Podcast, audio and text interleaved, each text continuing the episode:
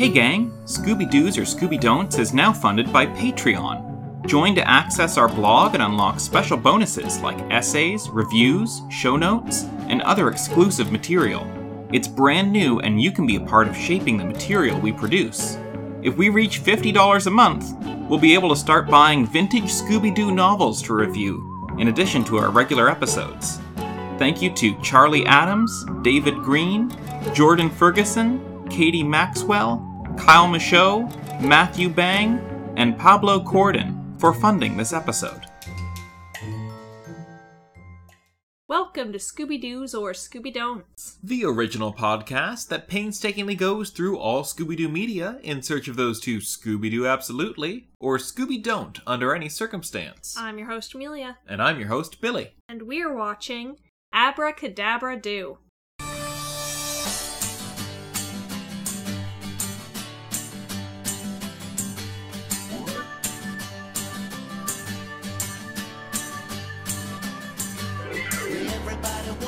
Chance to be a hero. Everybody wants a chance to save the day. Won't you come along and baby be a hero? Cause it feels alright, yeah, it feels okay. Hey!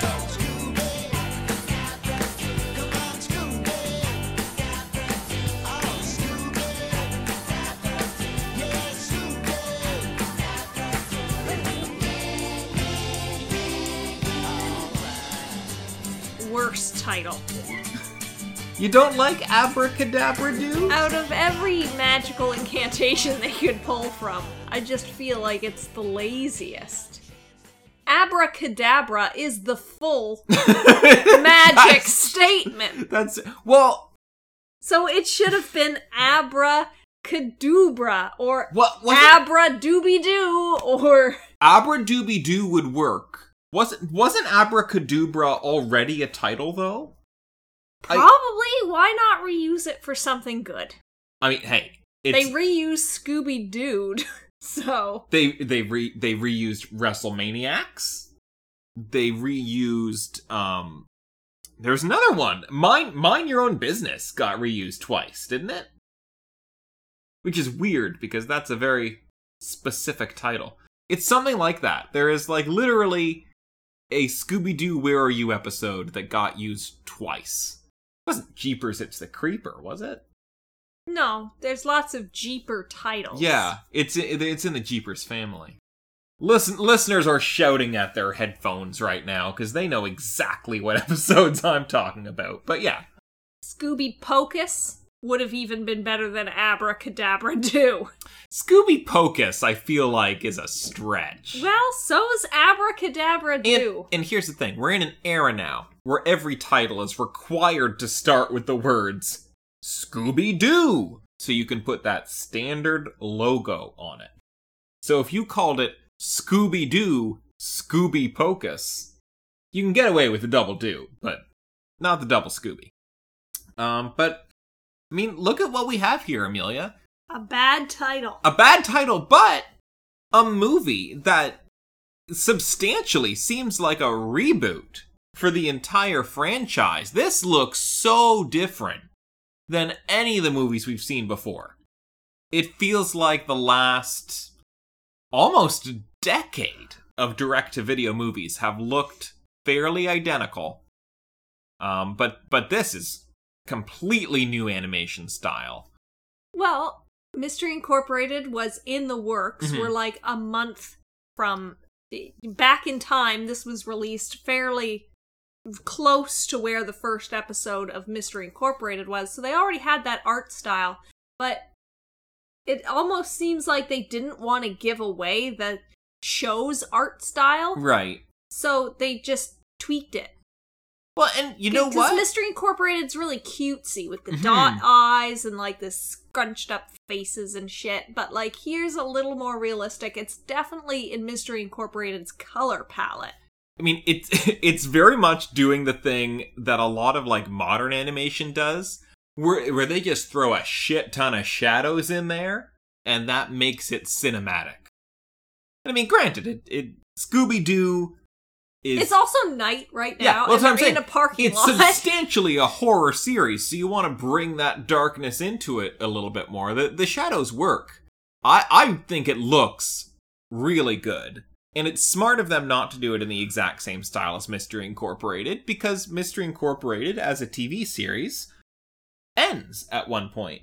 And, you know, it it felt weird when we were already past uh, Shaggy and Scooby Get a Clue, and we were cutting back to movies that were in the What's New Scooby-Doo style. Yeah. It just felt like, hey, didn't we cancel that show?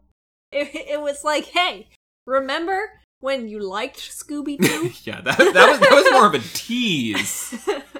um, and this, I mean, we should say the gang are no longer in their What's New Scooby-Doo outfits, very much back to a classic look. Which, again, is what they're wearing in, in Mystery Incorporated as well. Yeah. They go back to the classic look, so. I, I think I think it's been substantially classic from this point forwards, like going from here in two thousand nine to now twenty nineteen. This is this decade's art style. Which is, I mean, it's it's getting it's getting very close, considering, I didn't think about that, but we are watching a movie that's in the art style of movies that are coming out now. And your point is, Billy... There's We're catching still up. Three more television series to cover. Yeah. We have plenty of material. Stop getting fucking so sappy about it. I... When we reach an ending, we are ending. We're gonna have like seven hundred plus episodes, and we are gonna end at some point. I mean, we all die eventually. And sp- no, I was, I was gonna say, and speaking of death... Casey Kasem, but no, he's not dead yet, and that also would be in very poor taste. But still, this is the first uh, movie to introduce Matthew Lillard in the role of animated Scooby-Doo. Listeners will be aware he previously played Shaggy in the li- in the two first live-action movies. Be upstaged quite expertly by Nick by Palatas. Nick Palatas, to be honest. It. You know what, though? I'm okay with Matthew Lillard taking on this role because the big thing that I liked with Nick Palatas is his physicality. He physically got Shaggy, absolutely. And you know what? You know what I've always thought about Matthew Lillard's live-action Shaggy? Yeah. His hair is too thin. It's like yes. Shaggy is, is moments away from going bald. Well, Nick Palatas plays Shaggy as a teen. Matthew Lillard plays Shaggy as a man. And, you know, even that... You look at him in that second movie, and it's like, you, it's hard to hide the fact that Matthew Lillard is buff. Like, you look at Matthew Lillard, and he's improving himself day to day. But, or at least at the time, I haven't seen a topless picture of Matthew Lillard recently. But Shaggy... His very nature is to be Shaggy, and you can't do that with scraggly hair. You'll oh, so, end up okay. looking like a, a, a swamp witch with straggly, stringy hair. I see what you're saying. See, I was on eight, like aging and manhood as a whole. No. You're on specifically the hair. Yeah, Shaggy needs a good head of hair. Yeah. Well, you know, in, in both of our arguments, animated Shaggy becomes a good fit for Lillard. I didn't say that. At first glance. Our cold open. Who is this fucking thought that's going bird watching with this dude? Like, Jesus Christ, who wears that outfit for bird watching? Also, the dude she's trying to seduce, the bird watcher, is not worth acting like this much of a thought over. Look, this this Rick Moranis looking motherfucker clearly has something going on to attract this very sixties inspired woman. I'll call, I won't use the language you're using to describe her. That animated title sequence, a new feature for these direct-to-video movies. Adorable as all hell! Do we know for sure that they're sticking around? I, I definitely remember... Like, before we started this podcast, we have watched a few of these newer movies, and I remember an opening title sequence, not in that style, but of a similar, oh my god, what is this? This is adorable. It feels like an, an area they can play around in a little bit. You know, all the opening title sequences we've seen in recent direct-to-videos have been like this sweeping epic, we're gonna pass you through hallways, we're gonna bring up titles in Comic Sans. And this one is, it's pure, stylized, very throwback, like it, it has a Saul Bass quality to it. It's like the Monsters, Incorporated opening title sequence. With these little... Which they had to include, because originally they weren't going to include that, and it was just going to open on uh, that child robot being scared to death, and and test audiences obviously misunderstood yeah. the tone of the movie. Let's so they were like, the fuck! Children. Yeah. You gotta ease like, kids into that. It's just like how the MASH movie's a total bomb, because like the tone that's set immediately is not the tone that the overall movie is. I feel like I've tried to watch the original MASH movie before, and, and it's I a just, tonal disaster. I don't vibe with it. Tonal disaster. But so the, the these, series, these cutesy moments have to be put in to, to lighten the mood. Yeah, because we do open on that thought and Rick Moranis getting attacked by a giant griffin, and in this new, more realistic art style. At the very least, shadowy art style. Yeah. It could be construed as scary. Yeah, so you got your kids on the couch. They're terrified. They're pissing themselves. and, and Okay, well, you're raising some really pussy kids. They're pissing themselves over a griffin? I, I'm just... I, okay, my, my kids have been raised to fear the griffin. That is the one thing I have instilled in them. Yeah, that old Seaguire curse. Yeah. The griffin. The Griffin of Seaguire Cave. Well, I do believe that your family was born in caves, so... That's, that's why my dad looks like the minor forty-niner. What's the premise for this movie? Um, I'm still not done this uh, cold open.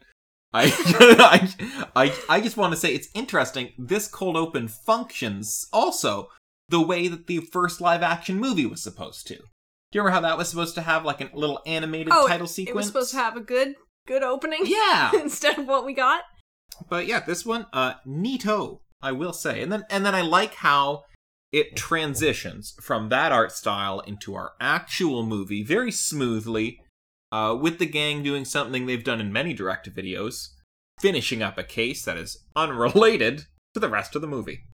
But more intriguing. I care more about a scary toxic waste monster in an industrial setting than I do about a griffin in a castle brought to America, brick by brick. Okay. That is an old Scooby-Doo trope, and it's amazing they brought it back. It's but I, but I agree with you. An old trope in general. I'm so sick of it. I absolutely do want to see the, the story of the chemical creep at the Karloff Chemical Company. The, the fact that it's Miss Thelmer underneath. America, you can't have castles. Get over it. Uh, would would you like to do the premise today, Amelia? If you have it pulled up, then sure. Just get this started. Show on the road. You know what? We haven't been talking for as long as I thought, at least. The gang go on a trip to check on Velma's younger sister, Madeline. She's been studying magic at the Whirlin' Merlin's Academy of Magic, where apparently there has been some trouble. Sightings of a giant griffin have been scaring all the students away. The gang smells trouble and decide to investigate. Well, you know what? It is Velma's sister that we're meeting in this story. So let's go to the Velma vision first. Uh, as always, I have very little to say about Velma. Did you know Velma had a sister? I didn't know. And I think we'll never know again. This will be the one appearance of Madeline. It's always weird this late to learn of, of such a direct relation as a sister. Yeah. This... Scoop- Shaggy has a sister. We know all about his sister. Yeah. Little Googie. No, Googie was his girlfriend. Oh shit, you're right. Shuggy. Shuggy. We we saw her get married, and then we saw her be born. She she she lived well, a Benjamin Button life. We didn't see her get born. We saw her as a child. I don't need another fucking Scooby-Doo episode. A reverse where, Scrappy's birthday. Where we see someone in fucking stirrups giving birth. She was a dog! It was so awful. Oh, I'm weeping now. Oh. Oh. Yeah. Don't make me relive it. But yeah, it's it's interesting. We are we are meeting Velma's sister for the first time. You know what? Who would be a weird sibling to meet? Like if Fred had a twin brother named Frank. Oh my Frank. God. Yes, I was gonna say older, but twin is so much better. Fred and Frank. Oh, that'd be adorable. Of course, his twin. Oh, of course it would be Frank. I love that so much. But that's not... That's, that didn't happen. It's not canon. He is a van orphan who grew up in Tahoe. Occasionally raised by Tim Conway. Occasionally. Uh, yes, yeah, so Velma yeah, what, and her sister. Yeah, she. They do seem to have a good relationship, although Velma thinks her sister's a bit of a nerd. So she's a nerd, always overanalyzing every little thing. This Velma... has zero self-awareness of her own flaws. Family flaws. Where do you think the younger sister learned it from, Velma? I mean, at this point, I, I just want to see their parents, because they clearly both got it from the same source. She, we do hear from her parents, at the very least her mother. Mm-hmm. She gets a call from her mother mid-villain reveal. She has to, like, tag Fred to come in and finish up while she... While she talks to her mother. She can't just be like, Ma, I'll call you back in ten minutes. This is some strict parenting if that parent needs a check-in and will not accept any other time but now. I don't know, I liked that for the realism of it, though. Like, you know, it, they were doing the big reveal, but she's like, oh, I, I got, I gotta take this. I'll be right over here. It, it was one of those moments that made the gang feel like people. So I like that she checks in with her mom. But does she check in with her mom because it's a good relationship or because it's a strict relationship? You well, see? Because it can go either way. I mean, it, well, it, you know, we're describing it as a check-in. It's really more of an update. It was Velma's mom updating Velma about her sister. Why at this very moment, though? Why not just let that phone ring until you're done giving her, your exposition? her, her mom should know, oh, you know what? It's eight p.m. Velma's unmasking a villain. Velma should have her phone on silent. They were just running from a toxic waste ghoul, and you need to stay hidden. It's her mom, though. She's gonna. I, I think that no. shows they have a good relationship. She, she's gonna pick up for her mom. I wouldn't pick up for my mother, so. You don't have as good a relationship as Velma and her mom. No, I don't. Yeah, that's... It's a very fucked up relationship with everyone in my family. If that wasn't immediately obvious by the person that I am.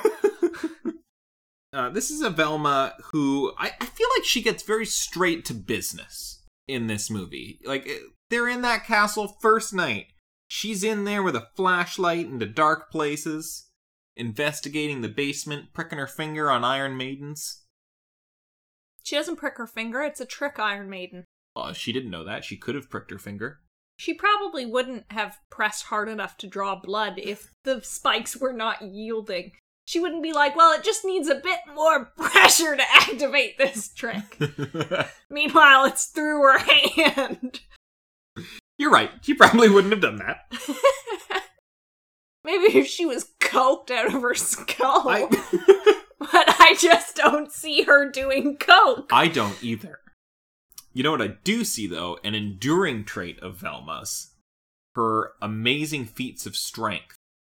Because she is... pulling on the weight machine to an amount that it breaks the weight machine. A weight machine is in, like, they're in a gym at yeah. one point, and it's just one of the ones where you select what weight you want, and then you pull it with your arms. Yeah, and and she goes ham, and she just, like, breaks the tensile strength of those wires. And, like, that makes sense. Velma has amazing upper body strength. Well, when you're built like a brick shit house, you often do. I want to see one movie where she takes off that sweater and she's wearing like a tank top underneath. And she's she's just fucking like that same build. Same very Dorito-esque build. All right. I'm making You're doing arms. The flexing, but I don't yeah. see any muscles, so... I'm not Velma. It's a bit of a moot point, I feel. One of the clues that they find... Well, I don't even know if it's a clue at this point. They just find an old photo album. And it includes the drab uh, housekeeper that runs this castle. And a, a man makes ice cream nowadays, mm-hmm. and they're, like, cuddling and, and cutesy. Obviously a couple. And she, like, shudders, and she's like, ew, gross. Bitch, who are you to judge? Right? Who are you locking down that's so much hotter than this guy? Jeffrey Tambor's character. And, like, I, I get it. The, the housekeeper is supposed to be that sort of, like, larger housekeeper woman where, like, oh, she should die alone. Yeah, think but... of think of Helga from the Jekyll and Hyde episode of Where Are You? Yes, that's a very good comparison. Where it's just a fucking block of a woman, very tall, stern, not drawn pretty. You know who else is block-shaped and stern and not drawn pretty? Her name starts with a V. I just feel like we continue on with this trend of ingrained misogyny within Velma. It's very upsetting to see. She shouldn't be putting down her fellow woman. Yeah, I agree. That should have been Shaggy being like, ugh, and then Velma hitting him. Daphne will mock your clothing, but that's across genders. So that's, she'll even diss herself. She'll, she'll diss the design of a room at first glance. Should we move on to Daphne, or did we have more to say about Velma? I have nothing else to say about Velma. I, I have one note where she, she mocks Scooby-Doo. Because Scooby says it's reepy. And Velma says, it gets reepier. I don't think that's an, a mock. Well, what would you classify it as? It's a, it's an endearing kind of mock. I, mock implies a meanness to it. And, and no I agree. There's your tone. Okay, I agree there's, there's very little meanness to it. A tease? It's a tease, not a taunt. Uh, well, talking about Daphne, just because it's on our screen right now, there is a scene in this movie between Daphne and Velma where Velma is uh, in investigating in the basement. She comes across Daphne in the gym uh, working on her, like, her ballet. Her Yeah, she's just ballet yeah. all of a sudden. It is a great little scene of Velma and Daphne talking honestly. Nothing about the mystery. And yes, unfortunately, about how Daphne wants to impress a boy, so it doesn't exactly pass the Bechdel test, but a nice scene of them being friends. It's not functional for, how are we going to solve the mystery of Abracadabra Do? It's just a nice scene of friends being there for each other. And she looks fine as hell in her leotard. Daphne looks great. She's she's practicing ballet because this movie, this reboot, is really emphasizing the fact that she is danger-prone, Daphne. She is clumsy. She is often falling down. She also, just to bring it up there, she does have a bit of internalized misogyny herself. She joins Velma in mocking the housekeeper's yes, appearance. Yes, the movie itself has a bit of a, a misogyny problem there. But uh, what do you what do you think of the return to emphasis on danger-prone Daphne? Like, this is not a Daphne who's winning martial arts tournaments. Which is a shame. I think I prefer ass-kicking Daphne. No, I definitely prefer ass-kicking Daphne, whether or not she does that with karate or sass. But, I don't know, I feel like danger-prone, it's not really a characteristic. But how, how she it's responds a... to it is a characteristic. How she feels about herself because she's danger-prone. Like, you, you could say maybe this is just earlier in her development, and that uh, ass-kicking Daphne developed because she originally started so danger-prone and she wanted to improve herself. This is a Daphne at the beginning of that journey. Okay. This movie is also sort of emphasizing Daphne as performer. Because we see that Fred is really into magician sidekicks. Is it the magician sidekick that he's into, or just the black girl who's pretty.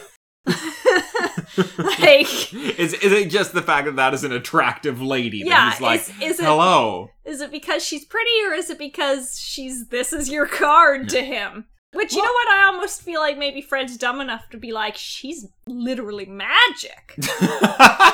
I'm very attracted to women I, that are magical. it, it could be that. And that's why, you know, Daphne's really going forward and trying to become that, Fred. But I would say she already has a ton of performer's instincts. Daphne is like a comedy genius here, even as she is failing at her comedy. I like at her magic.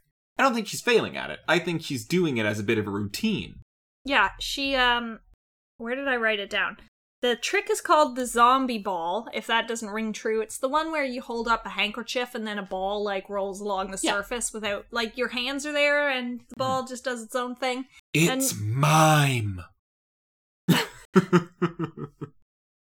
And, uh... She, she loses control of it. Like, she can't control it. The ball is the leader of that act. And I think as far as, like, a cute, legitimate spin on a magic act... works. That's great. It's, the magician yeah. who's bumbling but still does the tricks really well. That's part of it. You're because your audience is like that. That's that's your sleight of hand by making them laugh, by making them pay attention to you pulling faces. That's that's been hand in hand with magic acts for years.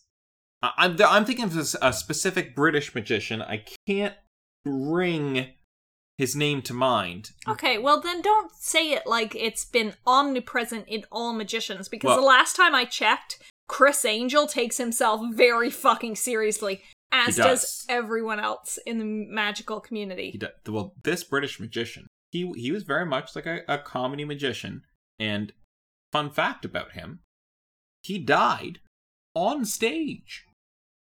And it got huge applause. Cause the, it was, we're free! No, no! Like, cause it was just, it's like part of the show, it's funny, oh my god, look at you, that's great!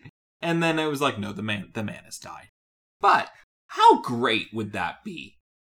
At your dying breaths, roaring applause! It's the perfect way to go. I, I'm glad Vel- uh, Daphne didn't die in this, but... um... I, we skipped right to, like, mid-movie Daphne. I want to talk about Daphne we see right after they catch that toxic waste ghoul. She is all up in Fred's space. Yeah. She's got her arm around his back, hand on his chest. Yes. She is just, like, right up on him. If she could have put her legs around his waist and just clung to him, she would have. Yeah. In in the What's New era, I would say, you know, romance was there in in some winks and nods, but she's just going for it now. Yeah, kids are going to start making out in this. There's like this is there's sexuality in my Scooby-Doo. I don't know if I'd go so far as to say a hand on the chest is sexuality. Well? Your sexuality is a hand resting on your chest? Rest your hand on my chest right now. No. Because that's not my sexuality. My sexuality is to deny you at every turn. Well, I, I, I would go, I would go on, but that would be uncomfortable for the listeners. We are not as sexually charged as Abracadabra Do. All I'm saying is that Daphne's gonna go for it, whether Fred's aware of it or not. And the boy's pants will be off before he has any idea that what's happening. That's as good a transition to Fred as I can think of. Here's the Frank, Fred factor. Frank Welker gets top billing. Yeah, well deserved. I mean, was it was it just because Casey Kasem had top billing before? Did Casey Kasem have top billing? I feel like he might have. I don't know, I usually don't pay that much attention, but it made it really obvious in the opening that credits were happening. Yeah. And Frank Welker's name is the first one, and it's not alphabetical by last or first name. No. Because then then Gray would have been before Frank. Or everyone would have da- been before Frank if, if it was last name. If it was by character, Daphne would definitely be first. Point is, my boy. Yeah. Deserves top billing. I mean, he should. He, he, hey, let's face it. It's called Scooby-Doo, Abracadabra Do. Frank Welker's playing the title role. As he always does. Yeah. Since everything now is titled Scooby-Doo, colon, something stupid. Well, you'll notice it's not, it's actually Scooby-Doo exclamation.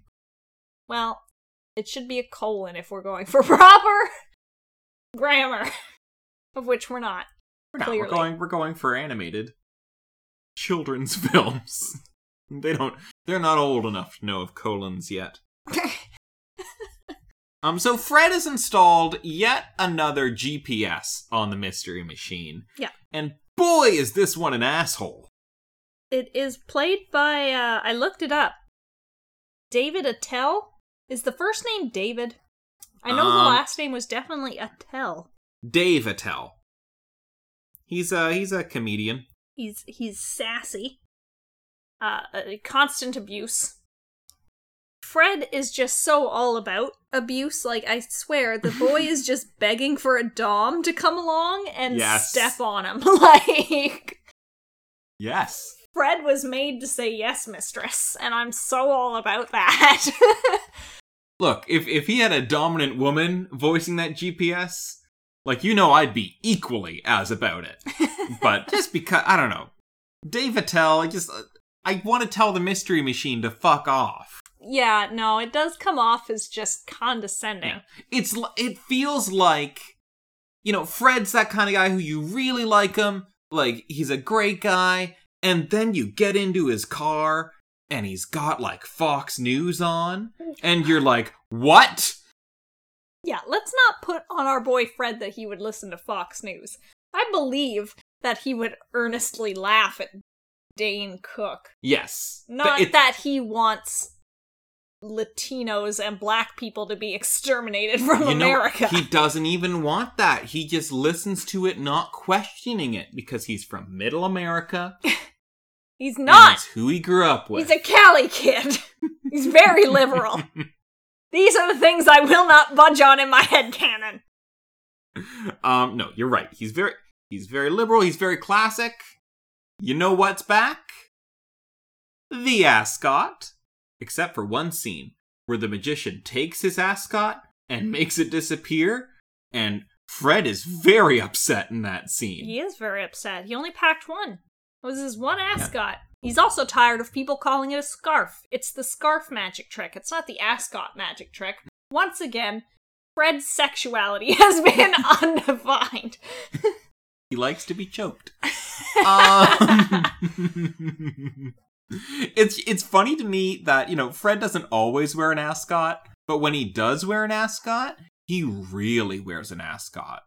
It's something you have to commit to. Like cowboy boots. You can't go half-hearted on cowboy boots. You have to be one hundred percent, I am wearing cowboy boots. That is my look. Yeah. Now, this is mostly a, a Shaggy and Scooby note, but also it does pertain to Fred. They're at the dining hall, and they're each magically uh, given their favorite foods. Yes. And you find out that Scooby's is uh, Scooby Snacks and cherry sauce and whipped cream, presented like a... Like a cake. Like a cake, yeah. Shaggy's is extra cheesy cheese pizza with a side of pickles. Fred has a plate of what I think is spaghetti in red sauce. And I feel like you don't get a lot of little details about Fred like that. You're right, you don't. That he likes spaghetti. uh, I, I was looking really quickly to see if I had any notes on Fred and food. But the only ones I have that come close are three notes here that say, Fred is thirsty. And that I, is not for food. Nope, that was a different kind of note. Um, he is... He is a very thirsty boy, this movie. He's all over the uh, magician's assistant in, in her little her little sixties uh, dress, and yeah. She's got big hoop earrings, and uh, he's all over her. And then when Daphne does magic, he's all over Daphne. We need to get this boy laid. I, actually, that brings... You said that she was wearing a sixties-inspired oh, outfit. He's also all over the Banshee, I think. Is she? Is he? Yeah, I'm pretty sure he's just like, wow, she's almost pretty. And then... That's funny. um, you kind of you reminded me of a point I wanted to make in that, you know, the gang are back in their classic sixties outfits in this movie. And previously when we've seen that, they've stood out a lot. And Scooby-Doo has wrestled with this, you know. How do we make these very sixties characters fit in with the modern world? And for a while we had, well, let's put them in modern clothes. This movie tries something different, which is keep it in the modern world, but everybody wears sixties-inspired clothes. It's it's the world as it is today if fashion never moved past the sixties. And I think that's a very clever way to keep the Scooby Gang fitting with everybody else. I feel like the gang isn't even that sixties in comparison to people like Crystal and Madeline. Yeah. Like, Madeline's wearing, like, a fucking ruff and shit. Like, everyone's got long sleeves but short skirts. That was a very sixties look. But, like, if you look at the gang, you're like, he's in pants and a t-shirt. What's innately sixties about that? Just ask the hippies. While they're on the island with the Banshee, Fred says something I never thought I'd hear him say. We'd better stick together, gang. It goes by unremarked upon. But I thought it was so clever for someone to be like, you know what? He's usually telling them to split up. Let's say they stick together instead. And it plays out pretty well. He then falls into a hole. A super deep hole, like a hole so deep. You're like, holy crap, how are you not dead? It's at least four stories down to a, a cobblestone paved area. And unlike previous times he's fallen, he also has no flower to land on. That was his saving grace previously. Well, that, and when he fell in that flower, it was like a half a foot. Right. It's not four stories. What happened that time he got stuck on a hook? He was... Was in... he hoisted? He was hoisted, yes, because okay. It was like an airplane mechanical hanger. Right. So he got hoisted by his belt, and then he just dangled there like a side of beef, to quote Fred himself. Um, Daphne repeatedly calls Freddy Scarf Boy. And because he's insulted, everyone always says it's a scarf. Yeah. And then he gets the hots for Crystal, and she's upset. So he's Scarf Boy now. That uh, That's very accurate for Grey's Daphne. Grey's Daphne comes with that bit of sass. She's she's gonna she's gonna taunt Fred just a little bit. She knows Fred likes it. He wants to be stepped on. Is what we I... the main lesson we've learned here. That's the takeaway. Uh, he also wants to watch fireworks. At one point... Who doesn't? They're in the van, running from the griffin. They're throwing fireworks special effects at it to try and get it off their tail. Fred is looking at the fireworks. He's the one driving the fucking oh, van. Yeah. Keep your eyes on the road. Yeah, I, I have keep your eyes on the road in all caps. Followed quickly by, Fred packs a bag of magic tricks to fight the griffin... in the griffin's roost. Saying that they're the only weapons they have. They're not really weapons. Yeah. maybe maybe grab an axe. A pitchfork I saw you had earlier. Scrap of wood could work as a club. A You're... gun! This is America, damn it. This is not the Action Man Fred, though. I, is... I would say it is the Action Man Fred. Uh, Amelia's gonna get real thirsty here for a second. When Daphne falls in the dragon's roost, they're going up a tower. It's got stairs around the outside. One that she steps on sinks and she falls, and Fred grabs her, grabs her by one hand, dangling over this pit. He's not even breaking a sweat. No. God damn. Get you a man who can do that. I was going to say get you a man who can do both, but we'd only mentioned one thing. We've also mentioned ascots. Okay. So get you a man who can pull off an ascot and also hold on to your hand while you dangle over a precipice and not break a sweat. And when you find such a man, you can contact Amelia at Fatal Amelia. So, moving on to the Shaggy and Scooby shenanigans. How do you find Matthew Lillard's Shaggy differs from Casey Kasem's? Uh, well, in the last few years... Casey Kasem's just sounded like an old man, mm-hmm. and now Matthew Lillard just sounds like a regular man, I guess. So they brought the youth back to it. Yeah, I guess. Yeah. I found that um, Casey Kasem's Shaggy was, you know, they were always trying to make him a bit younger and hipper because he was an old man. Whereas I'm really noticing with Lillard's Shaggy, they're giving him more sixties slang to say. He says things like, I've heard that rap before. How's that a sixties? That's that's very sixties. Rap as in talking? That's beatnik slang. There were there were others. Um, I, I didn't, that, that was the only quote. Well, when he says, like you shall not pass, man. He's always said like and man. He has. Uh, I don't know if I'm really making my argument strongly here. I don't think you are. Damn.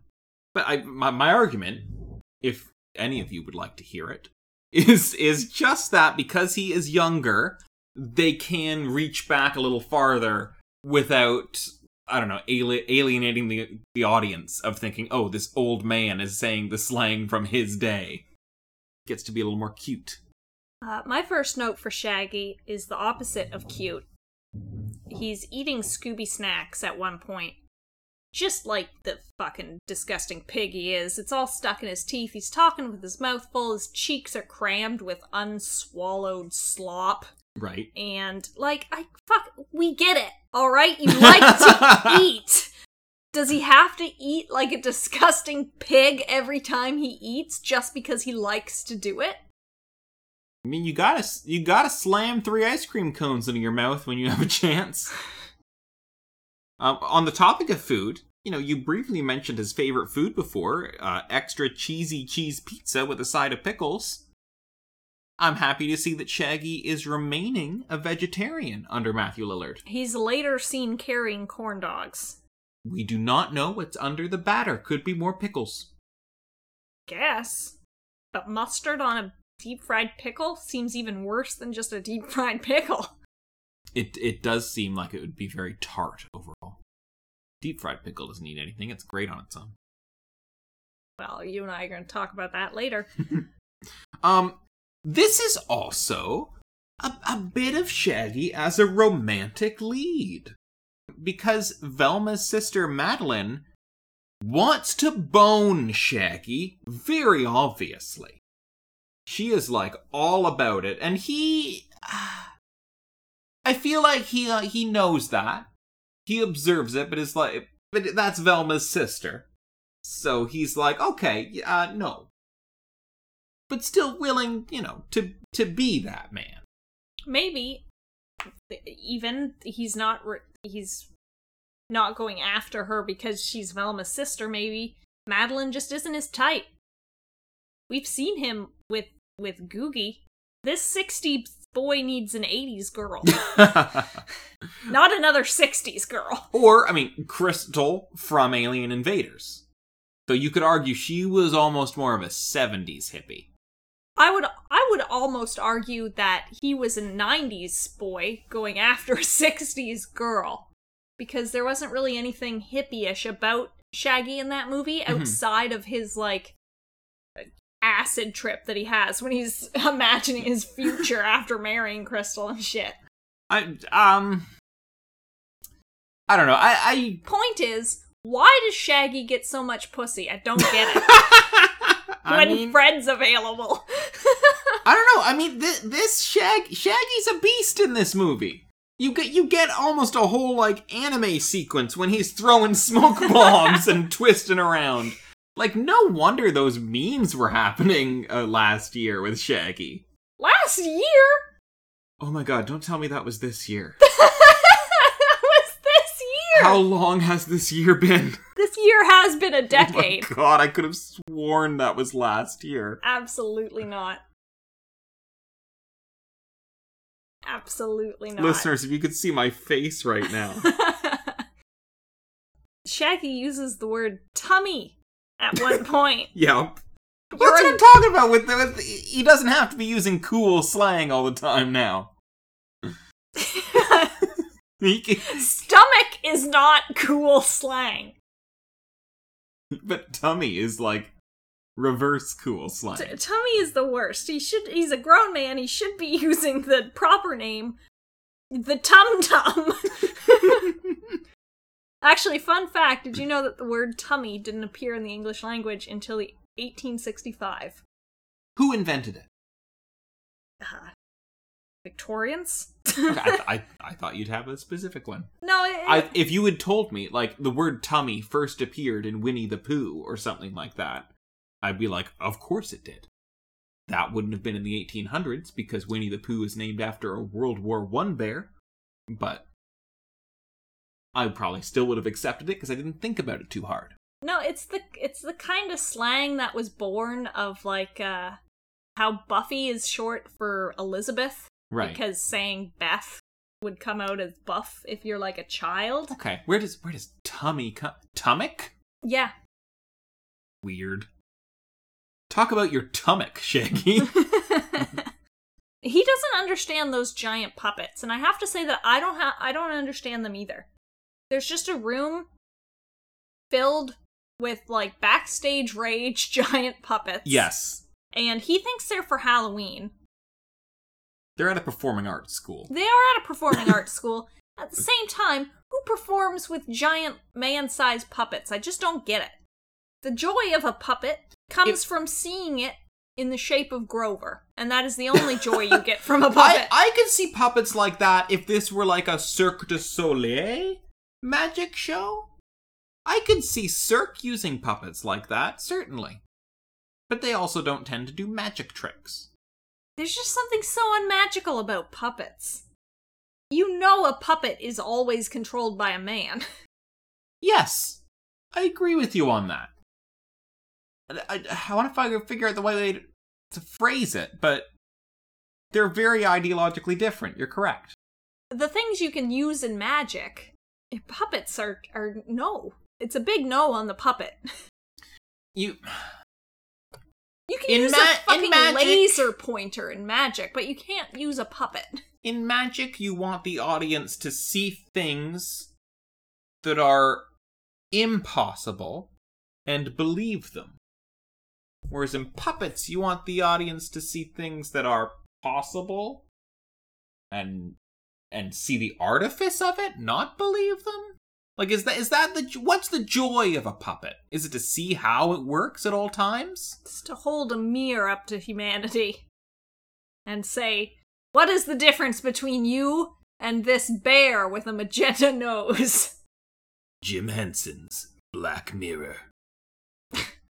What if Jim Henson, but more, is a terrifying thought because you just get the Dark Crystal. And that's a bad movie. uh, I like how, like, for the latter quarter of this movie, Shaggy is just in a suit of armor. Because he, he is going to be a brave knight. Mm-hmm. But he's still terrified. Uh, Madeline says that he's brave over and over again. Scooby gets a good hearty laugh out of that constantly. Mm-hmm. Shaggy is legitimately shocked to find out that he's a coward, that he's perceived as a coward. uh, he also goes on, in his bravery, to desecrate a man's skeleton. Yes! Haven't seen this from... Haven't uh, seen a skeleton in a while. When did they fall into that grave? Was that the New Orleans episode in What's New? They end up in one of the above-ground graves. Yes. Thrashing around with a skeleton, and Velma just reaches in and takes his head, Yorick style. Yeah. I mean, there was also that episode of What's New where they found, where they just laid with Lennon for a while. Um, I like when uh, Shaggy, at one point, he's trying to do magic with the staff, and he yells out, "By the powers of Houdini, the Wizard of Oz, and that British kid with glasses!"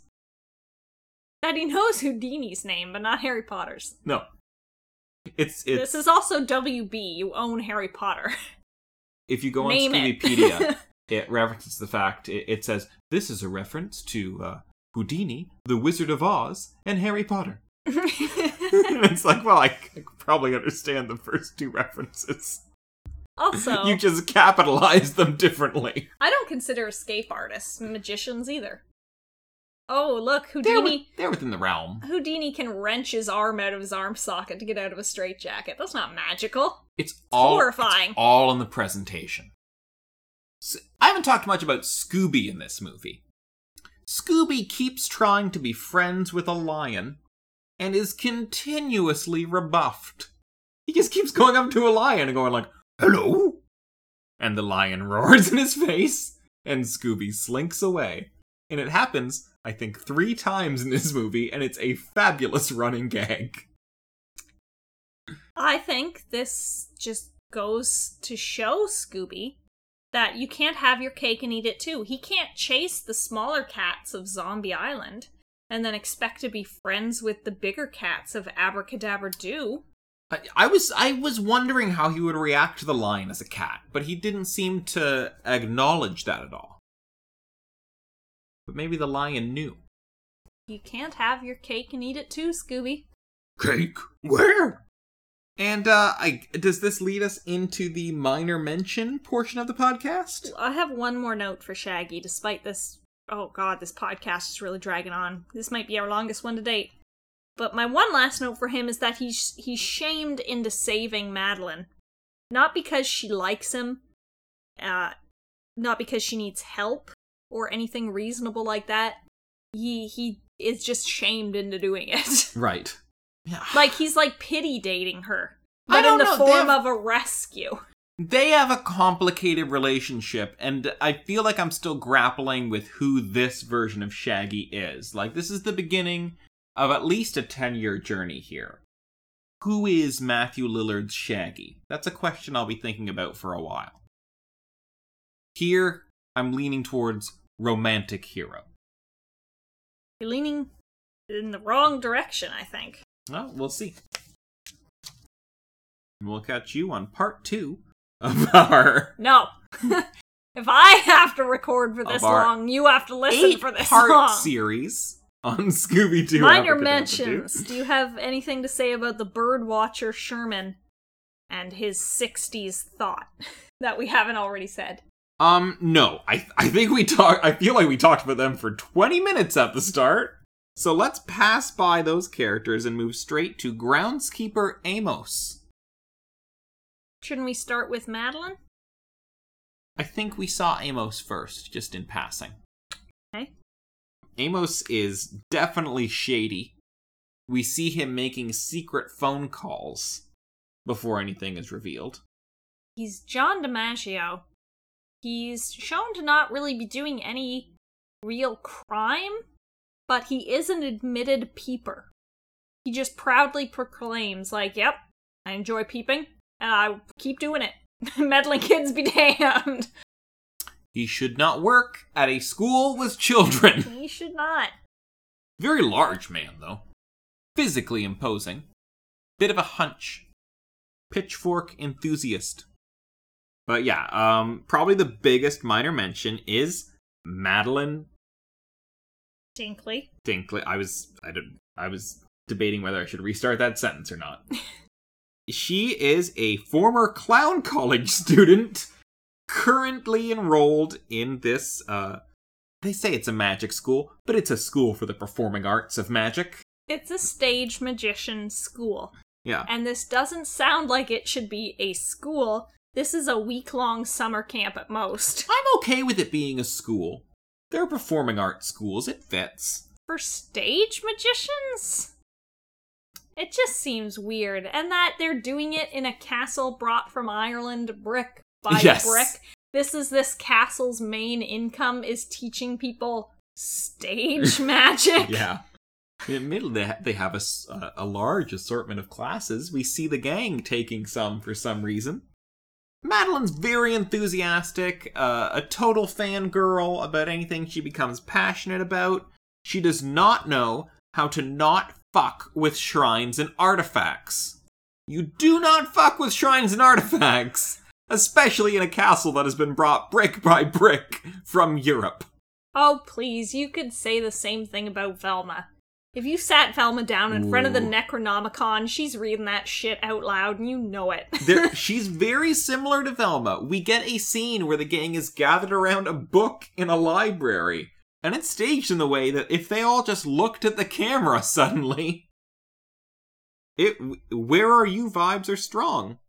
Um, I also just wanted to check who played Madeline. Uh, Danica McKellar. While I was listening, I, I could have sworn that Gray was doubling as uh, Madeline, but no, Danica McKellar. Uh, voice actress, author, mathematician, and education advocate. That is that is a lovely resume. But I... only education of stage magicians? It doesn't say. Or... it doesn't say uh, uh, in her Scoobypedia article whether or not she, she teaches and is passionate about the education of stage magicians. Well, then we'll just move on to the owner of this school, Whirlin' Merlin, and his assistant Crystal. I lumped them together because they're not seen apart for this whole movie. Whirlin' Merlin reminds me so much of uh, Ben Stiller's character on Arrested Development, Tony Wonder. Like, just, just the epitome of a stage magician. I expected him to be like, "Did somebody say Merlin?" And then just, like, float on down. Long blonde hair. Gorgeous man. He, I did write down bad name, but sexy man. His assistant Crystal is apparently scantily clad. Enough for Daphne to make a comment about it. Daphne's skirt is way shorter than hers. Yeah. Daphne's wearing tights, though, so maybe, even though they're both long-sleeve dresses, pretty much the same, like, mid-thigh length. Right. Maybe because Daphne's wearing tights and Crystal's gone bare leg. This is, uh, oh, well, this school obviously doesn't have a dress code. It's the only thing I can think of. Um, oh! Uh, Whirlin' Merlin is played by James Patrick Stewart, who has played other attractive men in other shows. Um, Crystal is played by Crystal Scales. Uh, oh, she played Daisy on Static Shock. I remember Static Shock. Um, don't remember Daisy, I can assume who it would be. Interesting that she's playing someone with her own name. I'm guessing Paul Dini maybe just had her in mind for the role.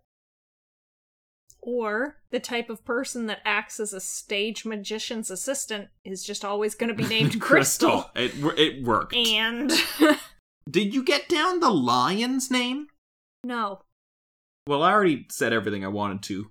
Just that it, the lion is not good friends with Scooby, even though I assume the lion was played by Frank Welker.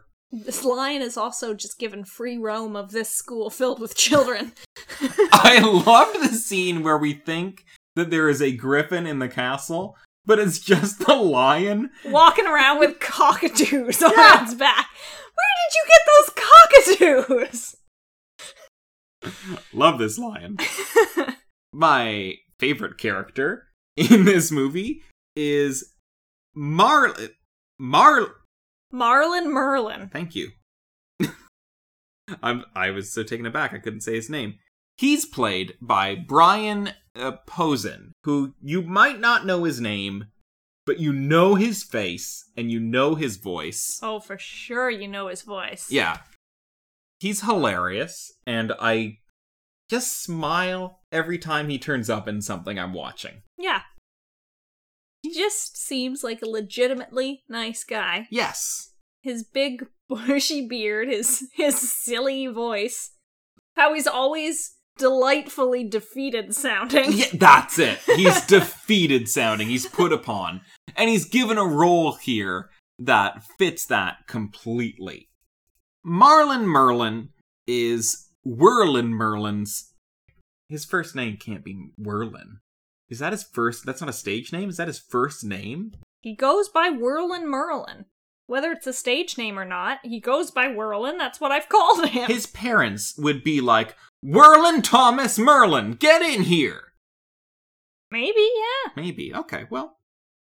Uh, anyway, Marlin Merlin, he's, he's clearly... He's a behind-the-scenes kind of guy. Um, he's not good looking. He can't be the face of the act. So he's the stagehand. He designs all the tricks. He also does all the cooking for this school. I wrote down here, just seems like a really nice guy. As we'll learn later, he might be hiding a thing or two. His, dr- well, you know what? We'll, we'll get into that. The housekeeper is called Elma Rumplebuns. She... Okay, I wrote down Rumblebum. It's Rumblebuns. That makes more sense. It doesn't. It's a terrible name. She's stern. She's, uh, she's clearly not in this for nonsense. Don't know why she's fucking working at a school of magic. It's gonna be full of nonsense. Well, she was at this school before it was a school for the performing arts, and she actually wants it to return to an age of ancient magic. She will let the lion roam freely, but not a house pet dog. No. She's against Scooby from the beginning. Well, I he- think, you know what? She, she's probably heard about Scooby at this point. Well, here's the other thing I think we can bring up. If there is a lion roaming around the halls, it's probably a bit of a hazard to have your... That's a hazard to your dog. Scooby can't wander alone because it's dangerous for Scooby. He could be attacked by a lion at any minute.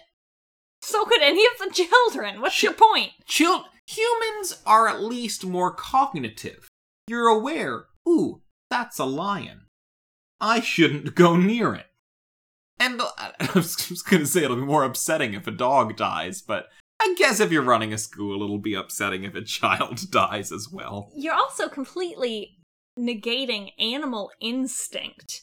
If the top of the food chain was never avoided by what it eats, sea lions don't just go up to polar bears and try to befriend it because they have no cognitive ability. They know polar bears are bad. Yes, but those are wild animals. I'm talking about, like, domesticated animals, like, do- like dogs that we own.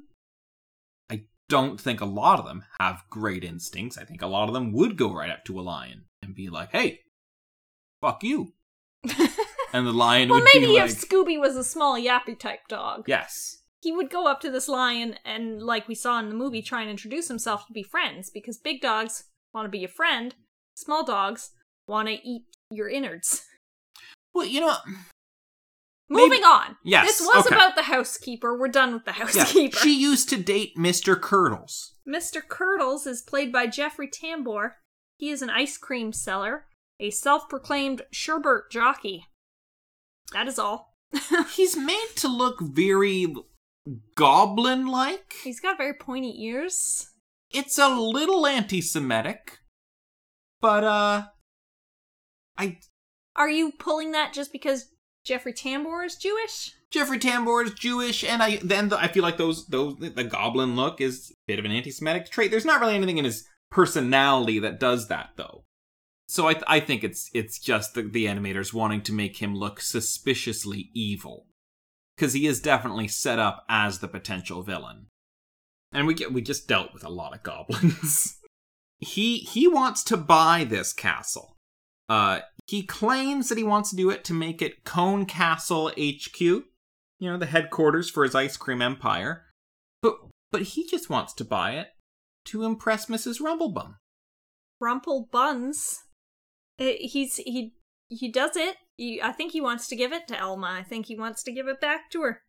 Yeah, he has a lovely story of he used to sell ice cream here, um, when she like was caretaker of the castle.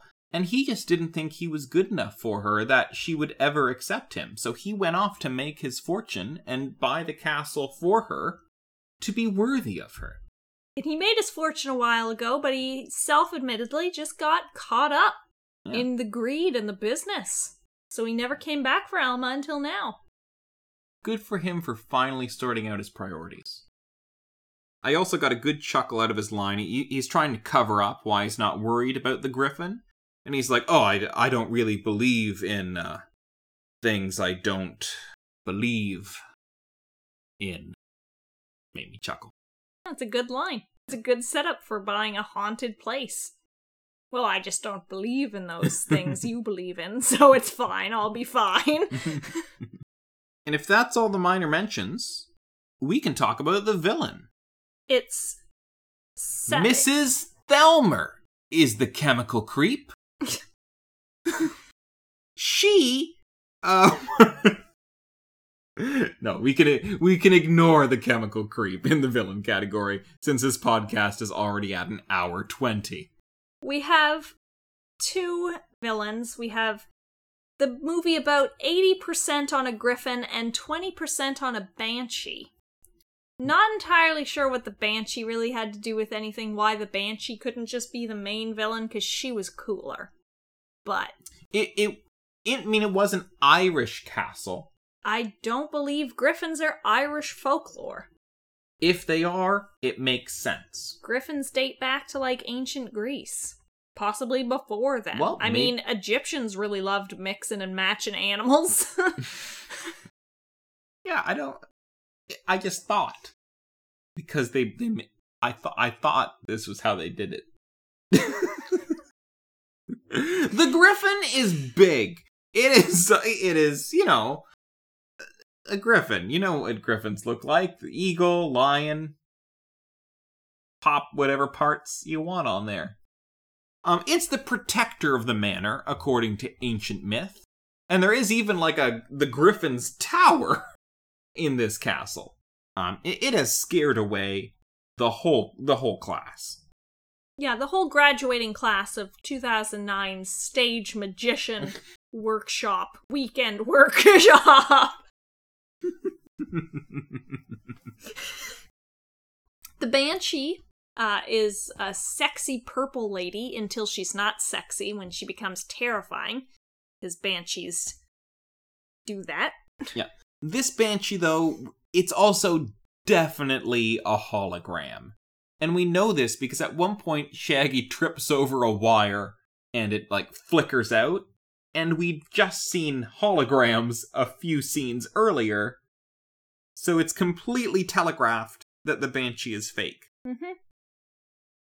But then again, this is a Scooby-Doo movie, so everything's telegraphed to be fake. The Griffin is a giant puppet. Because that's totally believable. A, a giant puppet suspended from a blimp. And the blimp is hidden because it has uh, glycerol in a fog machine. Now, glycerol, as Dan Aykroyd will tell you, don't put it in vodka, but put it in a smoke machine and you can create a layer of fog.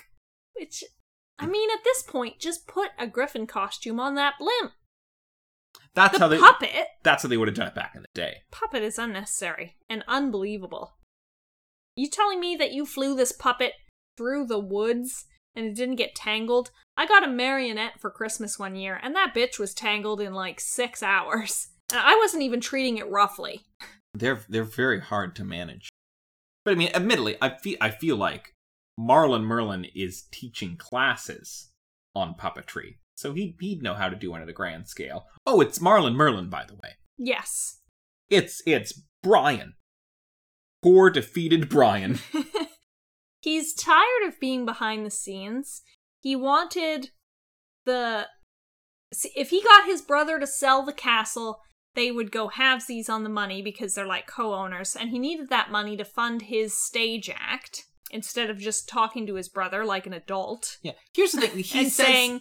Maybe we could have a dual act. He says he's always wanted to be a stage magician, and it's clear he's never talked to his brother. Because the way his brother looks at him is is like, I would do anything for you. I don't know why you didn't come to me. You didn't have to do this.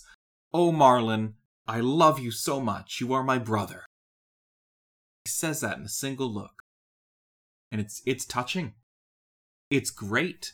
And I, I just have to say, well, you know what? This is part of what we normally do. Feasibility. This is all completely explained and feasible. There's, there's no supernatural things happening in this movie. First time in a long time.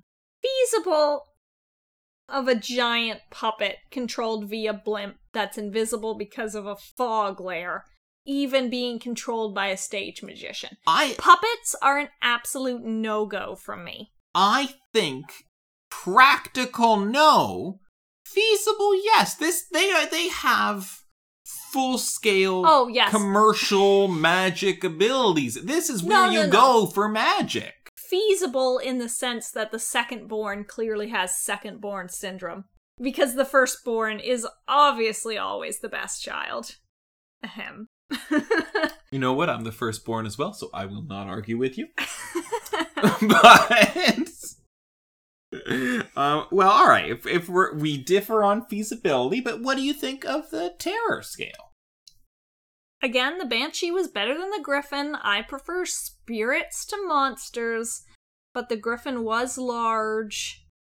I'm going to give the Griffin a five for overarching experience of the movie in general. Mm-hmm. If I was just rating that as a monster that I might see flying through the sky. Being dragged. I don't know. I... It's a five. I'll just say it's a okay, five. Okay, it's a five. And and where do you lay your Banshee? The Banshee's just part of the experience.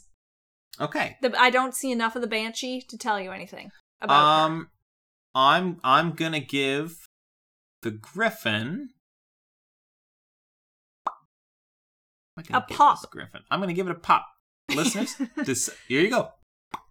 Oh, I can't even do it that time. That was a weaker pop. If that first pop was an eight. That pop I just did was like a two. So I'll stand by my initial eight.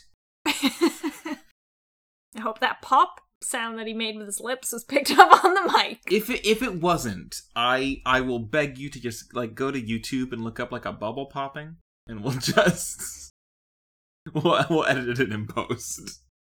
Do you have any other thoughts and feelings on this film? I do not. Um... I just wanted to shout out, there is a scene that we didn't really reference, uh, where Madeline took Shaggy over to an area of stone circles with, like, like ancient stones. What what would you call those? Because it's kind of like a henge. Well, it depends. I'd personally say standing stones. Mm. If they came from Ireland, I feel like standing stones have a lot to do with Ireland. I could be pulling that from a fictional story I read once, but I also like the sound of standing stones. Henges, I think, are very specific. I don't think Stonehenge is even a henge. Okay. Maybe a monolith, you could call it. I, I like standing stones. That has a good mythic quality to it. Um, liked that scene very much. Find it funny that they brought the standing stones from Ireland.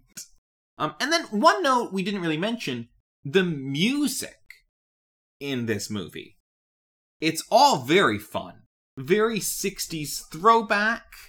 Um, the end credit song, uh, which might end up being the song that I use for the, like, our opening credits. I don't know, I haven't decided yet. Anyways, I'm pretty sure they were sung by Frank Welker. Apparently oh, not, though. It's but... performed by a band called Just for Laughs, which I am unable to find any information on because of how many search results are just the Just for Laughs Comedy Festival. Mm-hmm. Um, listeners, if you know anything about the band Just for Laughs, please link me. Because uh, I want to know. Because I thought every song in this movie sounded like it was sung by Frank Welker. Oh, you know what? You can let me know on Twitter. I can be found at the Billy Seaguire. Amelia is at Fatal Amelia, and we can be found selectively at Scooby underscore Doos. Selectively? Just select Scooby underscore Doos from the drop-down menu, and you can tweet at us to your heart's content. Uh, you can also find us other places on the internet. If you want to stream older episodes, you can find us on YouTube and Tumblr. We also have a Patreon and a Ko-fi page, slash Ko-fi. Still don't know how to say that website. Either one, you can throw us a few dollars on. Billy is gonna drop Shadow Demon any day now. I am. I, I've been I've been busy. I was I was sick a little bit. I had to go out and run some errands. I really only have four hours a week to work on it, which I didn't really realize. I can't I can't go singing while you're home, because you'll be like, stop you, singing. You make me sound like such an evil taskmaster bitch. No, you, all right. Let me rephrase that. Um. I've I've recorded numerous vocal tracks. I'm I'm just editing together the ones that sound good. Maybe I'll pop on a, a preview online somewhat soon, just to show the listeners what I'm working with. But only Patreon listeners. It's going to be a timed exclusive. Yes. How much time? Time will tell. Depends on how fast Billy does it. But yeah, it depends on when it actually comes out. Listen, I my goal was end of September. It is Oct- uh, ooh, it is not that now. Amelia, what did you think of Scooby-Doo Abracadoo? But, but ah. A- Abra do, Abra da, life goes on. I think Abracadabra Do is a Scooby-Doo. It's an entertaining film. Not as problematic as we've seen recently with films, you know. Samurai sword. Ooh, for being so modern, still very problematic. You know, I, I will say, pacing in this movie was fabulous. Pacing has been a long-standing problem in Scooby-Doo. Yeah. This one's great. I, as the start of a new reboot era, I might even be inclined to say Scooby-Doo absolutely. But if we average to just a strong Scooby-Doo, I'm happy with that. Coming up next... Finally, Mystery Incorporated. Season one, Episode one, Beware the Beast from Below. I've wanted this for the last three years, listeners. I am so excited to get back to half-hour episodes. Because it feels like we reviewed four things since Get a Clue ended, and it has been ten weeks. It, it takes a long time to go through certain episodes. As you can probably tell, listeners, because this has been a long one. On that note. That's it from Scooby-Doo B S. The Scooby-Dooby-Doo! Or should I have said, to Abracadabra Do? Bad title.